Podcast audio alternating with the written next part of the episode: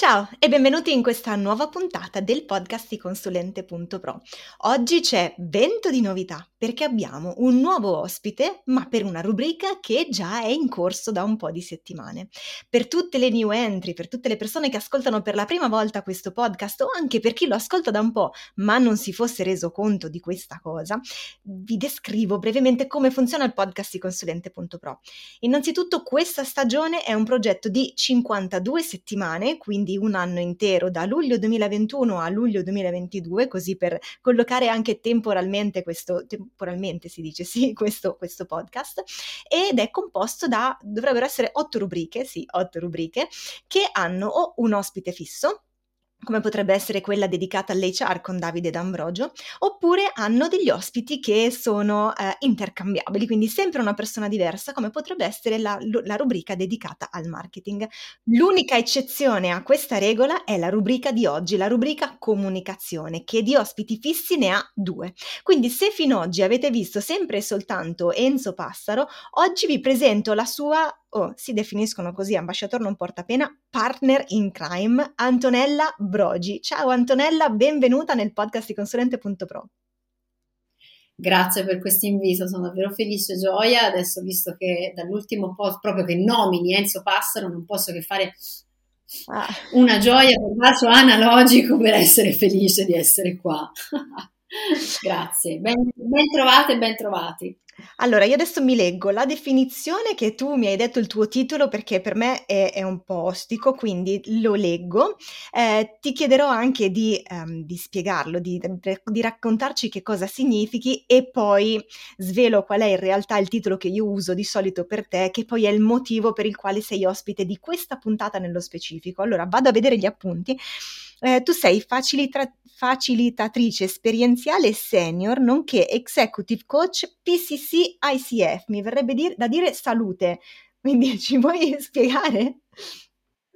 Io mi occupo di facilitazione dell'apprendimento e del cambiamento nelle aziende, per tutte quelle che sono le competenze manageriali, per cui organizzazione e relazioni.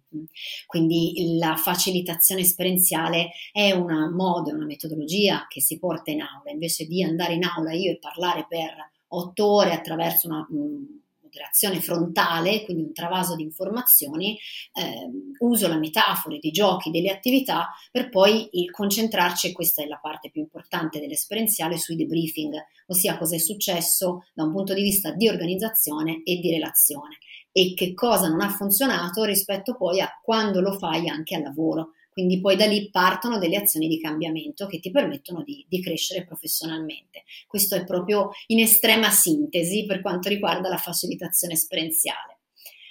Come executive coach tratto gli stessi temi, soltanto che lo faccio one to one, e PCC significa che garantisce in quel caso al cliente coachee che io ho fatto un percorso, che ho all'attivo oltre 1000 ore di ascolto, e significa Professional Certified Coach, e faccio parte, sono un membro dell'ICF, insomma la principale, l'International Coaching Federation, la federazione principale internazionale di coach. Ecco, invece prima ho lasciato un po' in sospeso il fatto che io ti abbia invitata in questa, come ospite di questa puntata, perché io quando penso a te penso alla stanatrice di conflitti. Ogni tanto su LinkedIn si dice ma qua bisogna chiamare la stanatrice di conflitti, o tu stessa nei post commenti dicendomi ecco stanatrice di conflitti, che cos'è una stanatrice di conflitti e perché non ce l'hai nel bigliettino da visita? Questa è un'ottima domanda, si tratta di andare a inserirlo prossimamente, non mi dispiace, per cui grazie per il feedback. Non me lo sono dato da sola, stanare i conflitti è venuto fuori con una delle mie mentori che mi hanno chiaramente fatto crescere in questo settore. Eravamo in un'aula dove il team sembrava funzionare benissimo, erano tutti meravigliosi, andavano alla grande. Una giornata passata così sentivi quasi gli uccellini e Biancaneve. Durante la sera con questa mentore a un certo punto ci siamo dette no, ok, non può essere, c'è qualcosa che non va, e quindi il giorno dopo abbiamo buttato il progetto, ci siamo rimessi in pasta, abbiamo restituito il feedback che secondo noi c'era qualcosa che stonava in questa meraviglia, in questo mare calmo, e in quel momento di fatto ci siamo messi a stanare conflitti tra persone. In quel momento qualcosa è successo, le persone si sono stappate, hanno iniziato a parlare, sono entrate in conflitto, hanno iniziato a dirsi delle cose, però hanno iniziato a chiarirsi. Quindi in quel momento noi ci siamo detto, ok, abbiamo stanato, andiamo a stanare loro, staniamoli, tiriamoli fuori da dove stanno, in questa bolla finta, e poi la classe, insomma l'aula ci restituì che eravamo state delle stanatrici. E quindi da quel momento me lo sono comprato come feedback e mi ci sono divertita non per masochismo. L'obiettivo è stanare e sanare la relazione. Ok, e quindi ecco perché ho deciso di fare di dedicare una puntata del podcast alla gestione dei conflitti, quindi gestire i conflitti è il titolo di questa puntata. Inizierei col chiederti il conflitto, che cos'è? Domanda ampia, possiamo prendere subito chiaramente il dizionario Treccani, almeno avrebbe detto mia nonna Elda, perché mi segue lo sa che la cito sempre in ogni contesto, per me grande esempio, avrebbe detto prendi il dizionario bimba, e da lì si va a vedere che conflitto da confliggere, trovi tutta una serie di esempi che portano di scontro sia giuridico, di contrapposizione, di persone che chiaramente hanno punti di vista diversi, che entrano in una guerra delle posizioni, quasi ci si scorda il contendere e invece diventa il cercare di proteggere per affermare se stessi. Quindi poi anche la domanda che cos'è il conflitto apre a che cos'è per ognuno di noi il conflitto. E quindi in questo caso molto spesso viene percepito come qualcosa di estremamente negativo da cui scappare o su cui cercare di prevalere. Quindi o scappo ed evito o aggredisco e combatto. E invece ci sono delle alternative. Ce n'è una più giusta di un'altra? Non c'è quella più giusta, perché nel coaching non utilizziamo il termine giusto o sbagliato, quanto efficace, inefficace, funziona o non funziona. Ce n'è una che ti può servire di più di un'altra. Ci sono dei momenti in cui io posso valutare che quella non è la battaglia per me. Allora non entro nel conflitto, ma questo non mi sospende dalla possibilità di rimanere assertiva e di dichiararlo. Non mi sento di entrare in questo conflitto, in questa discussione, in questo momento per questi motivi. Non me ne vado e basta lasciando la persona lì. Quindi, o altre volte in cui non aggredisco, ecco, questo sì, l'aggressività no. Posso scegliere di evitare, ma posso scegliere di restare e in quel caso non combattere in maniera aggressiva, ma fare in modo di condividere con l'altro quella che è la mia opinione, rispettando quella dell'altro. Hai usato una parola che non so se ti ricordi, la prima volta che noi ci siamo scritte e messaggiate su LinkedIn era proprio perché io ti ho chiesto ma cosa significa questa parola? Hai parlato di assertività, ok? Facciamo una piccola digressione su cosa sia l'assertività e quanto sia collegata con il conflitto in generale. C'è una grande confusione sul senso di assertività e invito chiunque a cancellare tutto quello che possono trovare online ogni volta che leggono qualcosa che è io asserisco me stesso e quindi le mie frasi iniziano tutte con io dico, io penso, io faccio. Non è questa l'assertività. Asserire significa affermare. Quindi io affermo quello che è il mio bisogno, la mia emozione, il mio pensiero, consapevole che rispetto e anche il tuo bisogno, il tuo pensiero, la tua emozione sono legittimi. Quindi l'assertività costruisce e lavora per il noi.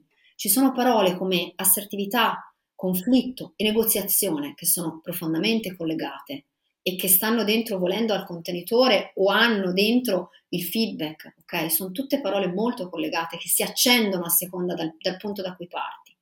Quindi l'assertività ti permette di dichiarare eccomi, ci sono, ho questo bisogno, voglio condividerlo e anche se non siamo d'accordo capiamo se è possibile lavorare per una costruzione, io ho l'obiettivo A, tu hai l'obiettivo B, costruiamo A B, costruiamo C o questa volta non possiamo costruire niente, ma io voglio poter essere libera di non scappare o di non doverti aggredire, perché provo delle emozioni che magari mi portano a aver paura di rovinare la relazione, quindi non entro in quel conflitto, oppure ho paura e rabbia e ti aggredisco. E questo anche è un tema, no? Molto, molto importante, questo delle emozioni.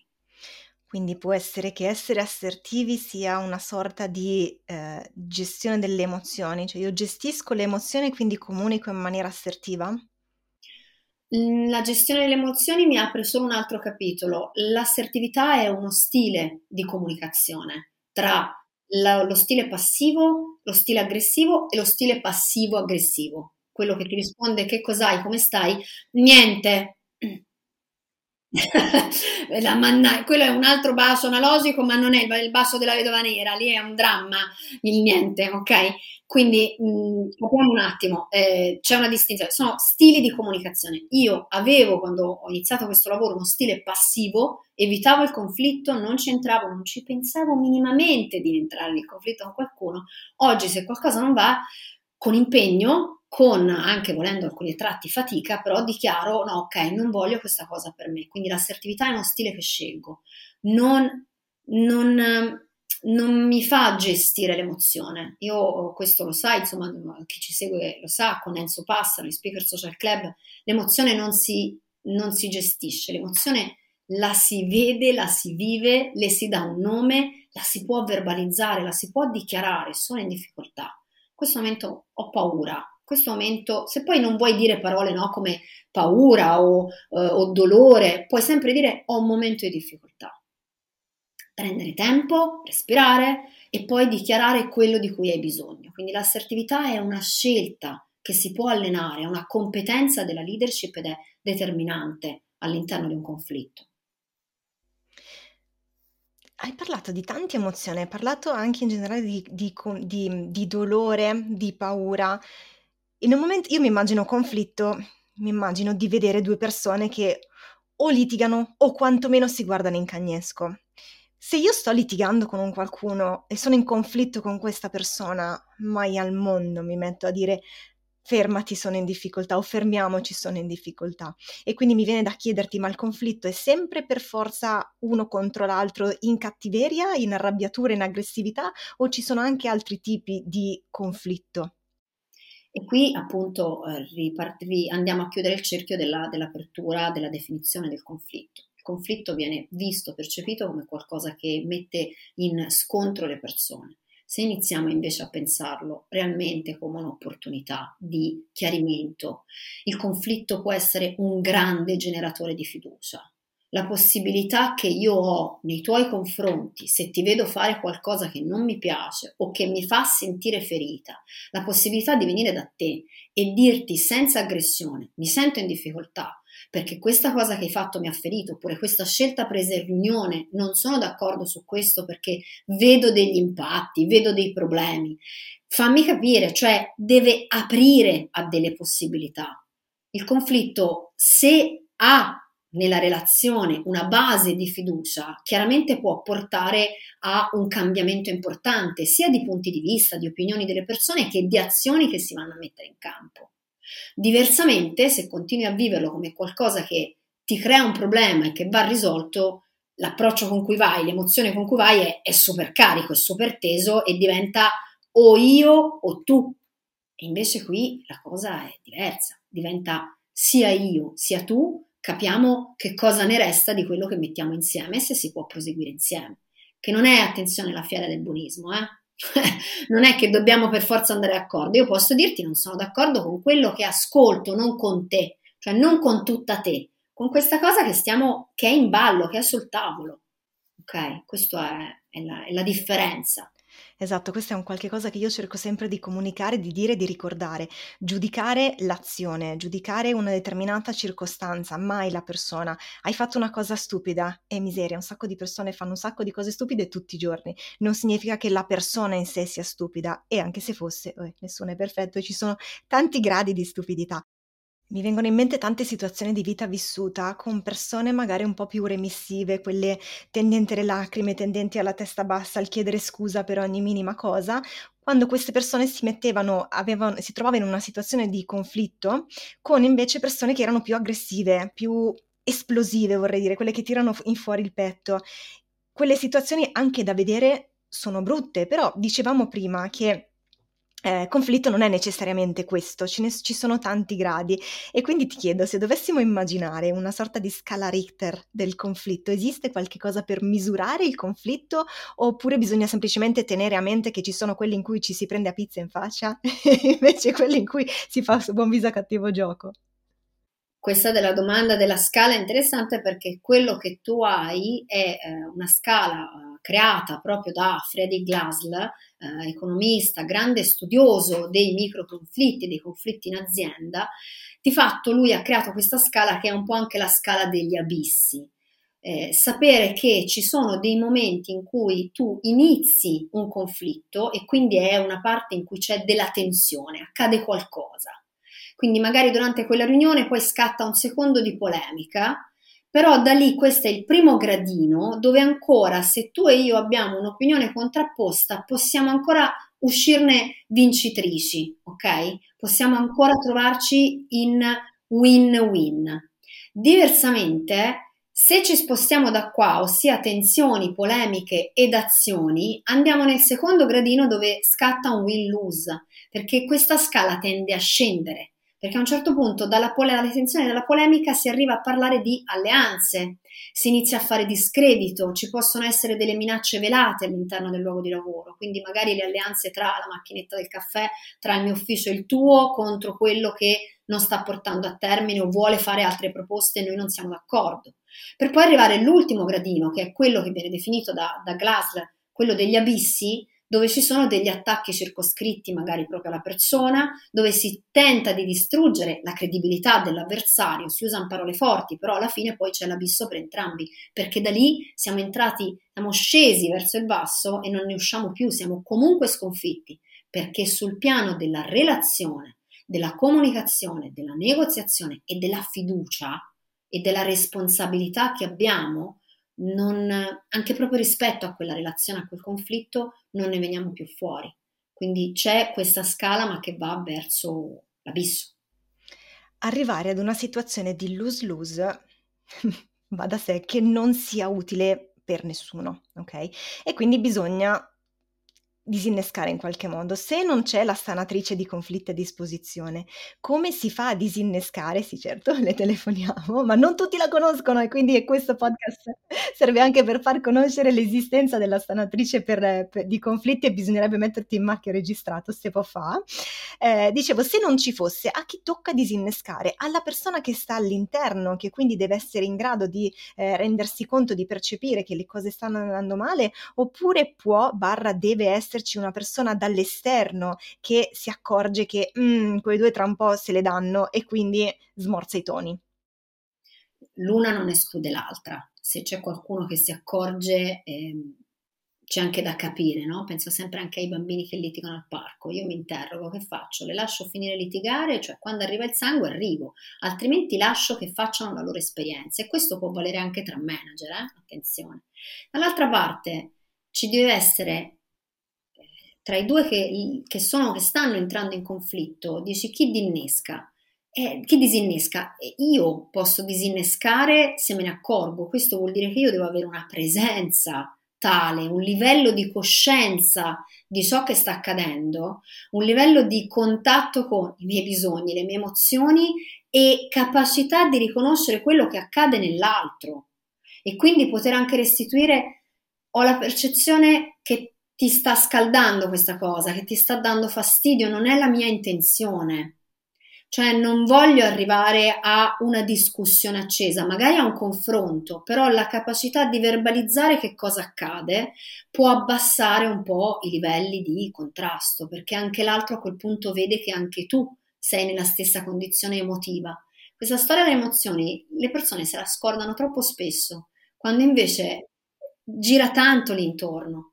Sembra una roba da poco, dice: ma io so parlato, ok, hai parlato, ma hai chiesto come stava? Ti sei accorto di come si sentiva, dove aveva fisso il respiro? Ti sei accorto che gli tremava la mano mentre si è alzato per la presentazione? Sì, ok, e quindi cosa fai? Come disinneschi? Quindi sta anche lì la scelta poi tra l'obiettivo più alto qual è? La relazione, che tutto funzioni, che possiamo andare avanti a costruire, o affermare la mia posizione e che io ne so più di te.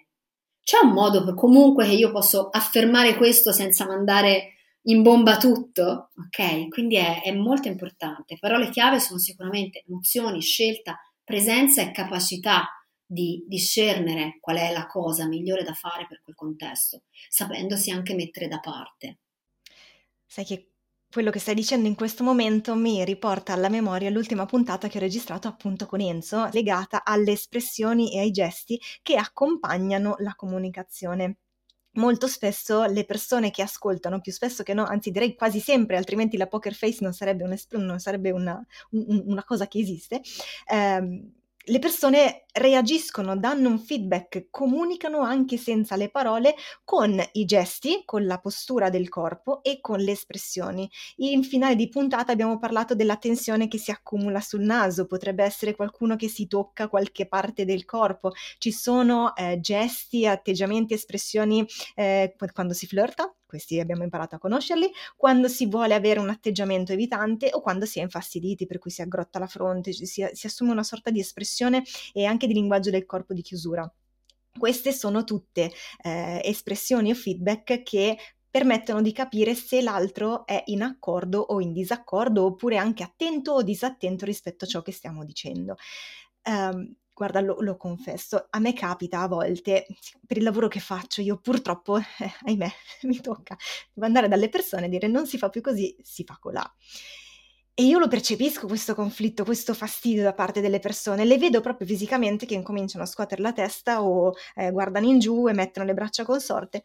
La mia reazione tante volte è fermarmi, interrompo la frase a metà, la parola a metà e dico dimmi. E lì si arrabbiano tantissimo, e il problema spesso è che magari mi arrabbio anch'io, ok? Anche a me viene da dire, loro mi dicono ma, io dico non lo so esattamente che cosa dico, però in quel momento lì devo cercare di rimanere ferma, non è simpatico, sarebbe bello trovare un modo, non ti dico per convincere, quindi vincere insieme, ma per poter evitare che ci sia questa escalation o questo viaggio verso l'abisso di conflitto. Quindi, visto che il dimmi provato sulla mia pelle non è efficace, cosa si potrebbe dire in questi casi quando la persona che si ha di fronte, quindi stiamo parlando anche di una posizione gerarchica diversa, per cui un capo che dice a un sottoposto, non sottomesso come ho detto una volta, ma un sottoposto, non si fa più A, si fa B, e il sottoposto che dice ah ma io non voglio, non posso, non c'ho tempo, eccetera,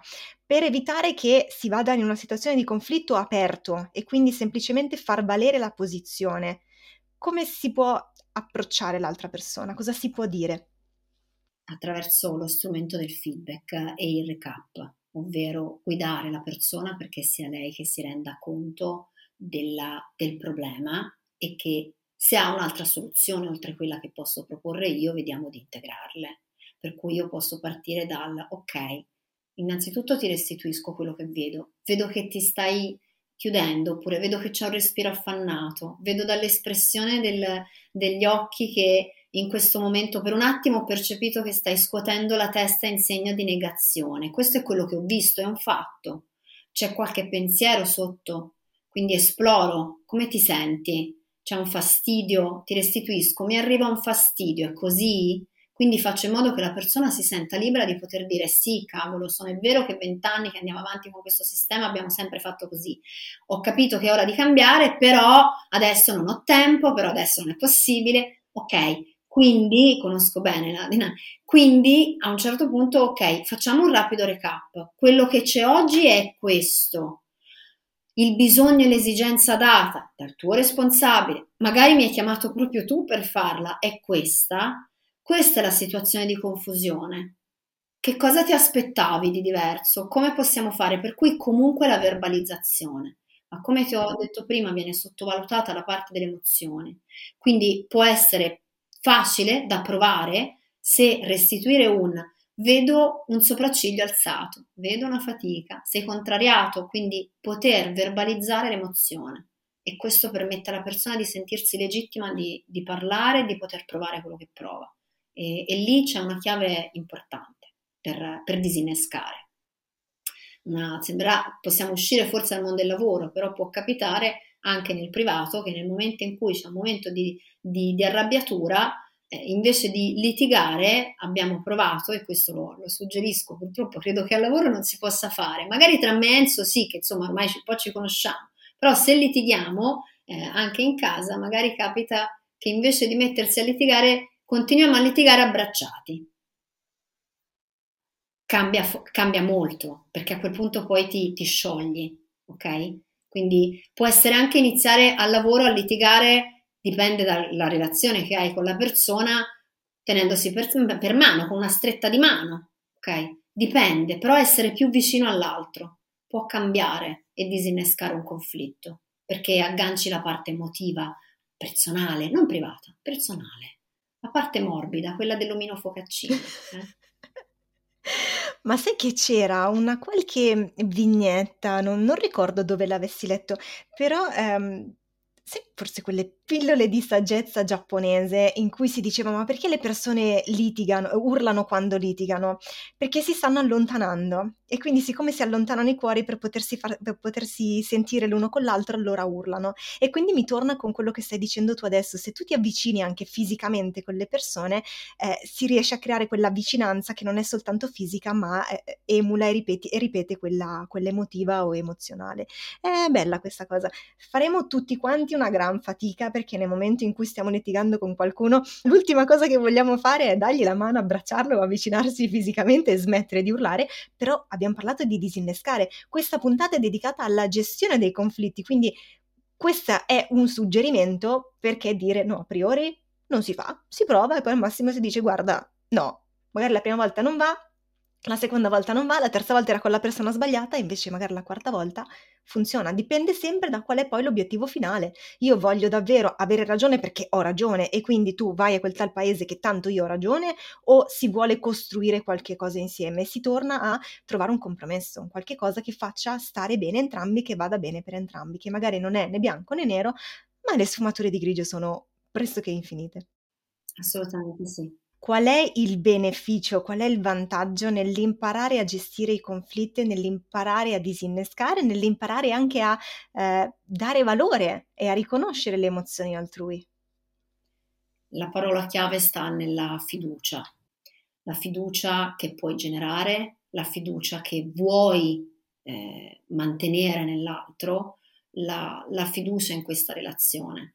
La fiducia significa sapere di potersi esprimere, sapere anche che magari mentre ricevo quell'abbraccio posso anche poter dire no, adesso no, oppure la possibilità di parlare e dire: è un momento difficile, stiamo andando in conflitto, non ci troviamo d'accordo, fermiamoci un attimo, perché entrambi abbiamo l'interesse a portare a casa quell'obiettivo. Non è che ci siamo alzati per darci contro, ci siamo alzati per lavorare verso lo stesso obiettivo, eppure ora ci stiamo remando contro, e quindi fermiamoci un attimo, prendiamo una pausa, perché l'obiettivo è la fiducia che io posso avere nei tuoi confronti nel poterti dire esattamente quello che penso. E questa è una cosa che manca tantissimo e frequentemente nelle aziende, tra le persone.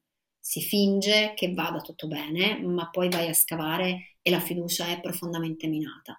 Quindi la fiducia è il vantaggio, la fiducia è l'obiettivo, la fiducia è lo strumento con cui puoi lavorare per stare in un conflitto, viverlo ed uscire con sicurezza, in sicurezza anche psicologica, altrimenti la fiducia non la muovi. Veramente la fiducia, se ci pensiamo, è fondante in generale di tutta la comunicazione, di tutta la relazione. Passiamo anche dalla delega, dalla gestione di tutto, sia in ambito lavorativo sia in ambito personale. Perché ti dico anche comunicazione? Perché si parlava di ChatGPT, ok, dell'intelligenza artificiale che fa questi testi.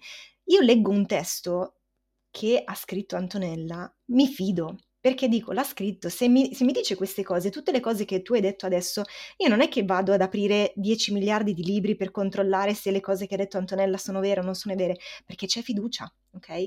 Se invece Antonella dovesse iniziare a scrivere i suoi testi con ChatGPT, io magari nei primi ci casco pie pari, perché dico, può essere che mi dice che, non lo so, a Trento c'è il mare, io non ci faccio caso, magari Trento è una città che non conosco, mi dice della spiaggia di Trento o del lago, non lo so, del fiume, non lo so, Piripicchio, e io ci credo, ok? Dopo un po' becco il primo errore, becco la prima incongruenza, smetto di fidarmi, e quindi lì cade completamente la relazione, ok? La stessa cosa succede quando si lavora. Okay, se io dico che Antonella mi deve aiutare a fare quella cosa lì, io mi fido di lei. Se lei incomincia mano a mano a non farla più, o a farla male, o si dimentica, oppure delega qualcun altro che però a sua volta non lo fa o lo fa male, io non mi fido più, e quindi smette tutto quanto di funzionare. E se io non comunico bene, non gestisco bene i conflitti, mando giù, a un certo punto ci si allontana, magari anche senza litigare, però io non ho fiducia in quella persona, non credo in quella persona, quindi sì, lei mi dice di mettere il tappo sulla penna, ma io non ci credo, quindi non lo faccio. E diventano tante piccole cose per cui, sai, in inglese si dice to grow apart, che in italiano è un termine che faccio fatica a esprimere, però come se fosse crescere lontani, no? Per cui si prendono semplicemente direzioni diverse. Ed è un peccato, torniamo sempre a cosa vogliamo fare. Vogliamo crescere insieme? Vogliamo raggiungere un obiettivo comune? O ognuno per la propria strada, perché io la vedo bianca, tu la vedi nera e il grigio ci sta male perché ci sbatte in faccia? Esattamente questo. E se è utile un libro da poter leggere, per quanto il titolo sia quello che sia e la copertina ancora peggiore, però La guerra nei team di Patrick Lencioni. Un piccolo libro che veramente ha, dopo tantissimi anni, ancora tanto da dare ed è concentrato su fiducia, responsabilità e su altre parole chiave per stare nei conflitti. La guerra nei team, sì. Bene Antonella, direi che ci siamo raccontate un bel po' di cose, abbiamo fatto un viaggio interstellare tra le emozioni, l'assertività, la comunicazione, la fiducia, tutto per dire che il conflitto non è una cosa piccola a sé stante, non è un unico pixel, ma è un'immagine grande che è composta da tanti elementi della relazione tra due o più persone, e io ti ringrazio di tutta questa competenza e conoscenza che hai portato all'interno di questo podcast, quindi grazie per essere stata ospite della puntata di oggi. Noi ci rivediamo nelle prossime puntate, perché i conflitti quante volte nascono in riunione, e quindi sicuramente parleremo di riunioni insieme, ti va? Moltissimo, sono contenta di esserci stata e confido di poter raccogliere altre informazioni, anche perché anch'io le riunioni ne parlo, per cui sarà anche per me ancora istruttivo e possibilità di imparare altro. Grazie per questa ospitalità. Siamo arrivati davvero alla fine di questa puntata dedicata alla gestione dei conflitti con Antonella Brogi della rubrica Comunicazione. Per riconoscere le rubriche potete fare caso o alla cornice che sta intorno alla copertina dell'episodio per chi ascolta la puntata in versione audio, oppure in versione video forse vi siete resi conto che sotto alle parole in evidenza c'è un colore che è sempre diverso, quel colore è legato alla rubrica, oppure semplicemente le playlist YouTube sono divise per argomento. Fatemi sapere nei commenti della puntata oppure nel solito canale Telegram del podcast di consulente.pro qual è la rubrica che vi piace di più. Noi, quindi io e gli ospiti, perché ancora non parlo con il plurale maiestatis, vi aspetto nel canale Telegram per dubbi, domande o commenti, e comunque ci vediamo alla prossima puntata, quindi venerdì, audio, video, YouTube, Spotify, quello che preferite voi. Io vi aspetto, ci sentiamo alla prossima. Ciao ciao!